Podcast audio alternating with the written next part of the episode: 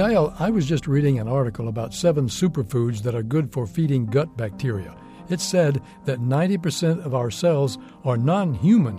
That can't possibly be correct, can it? In the last few decades, scientists have begun to understand the importance of bacteria that live in and on our bodies.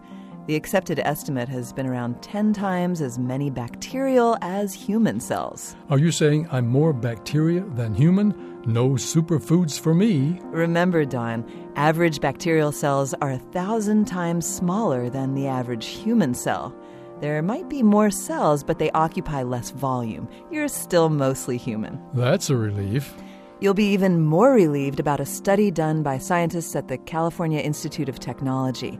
They believe that estimate is too high. Why is that? The original estimate was based on average cell sizes.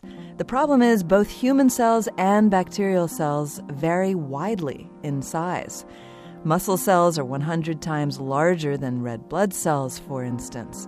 Bacteria in the large intestine are about four times the size of average bacterial cells. So they adjusted the calculation? Yes, they weighted their computations by the numbers of the different sized human and bacterial cells.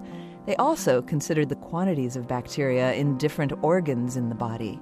For example, the bacteria in the large intestine dominate in terms of overall numbers all the other organs combined. They found that ratio is more like one bacterial to one human cell. That's good. Maybe I'll eat some of those superfoods after all.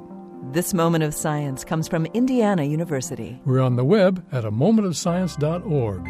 I'm Don Glass. And I'm Yael Ksander.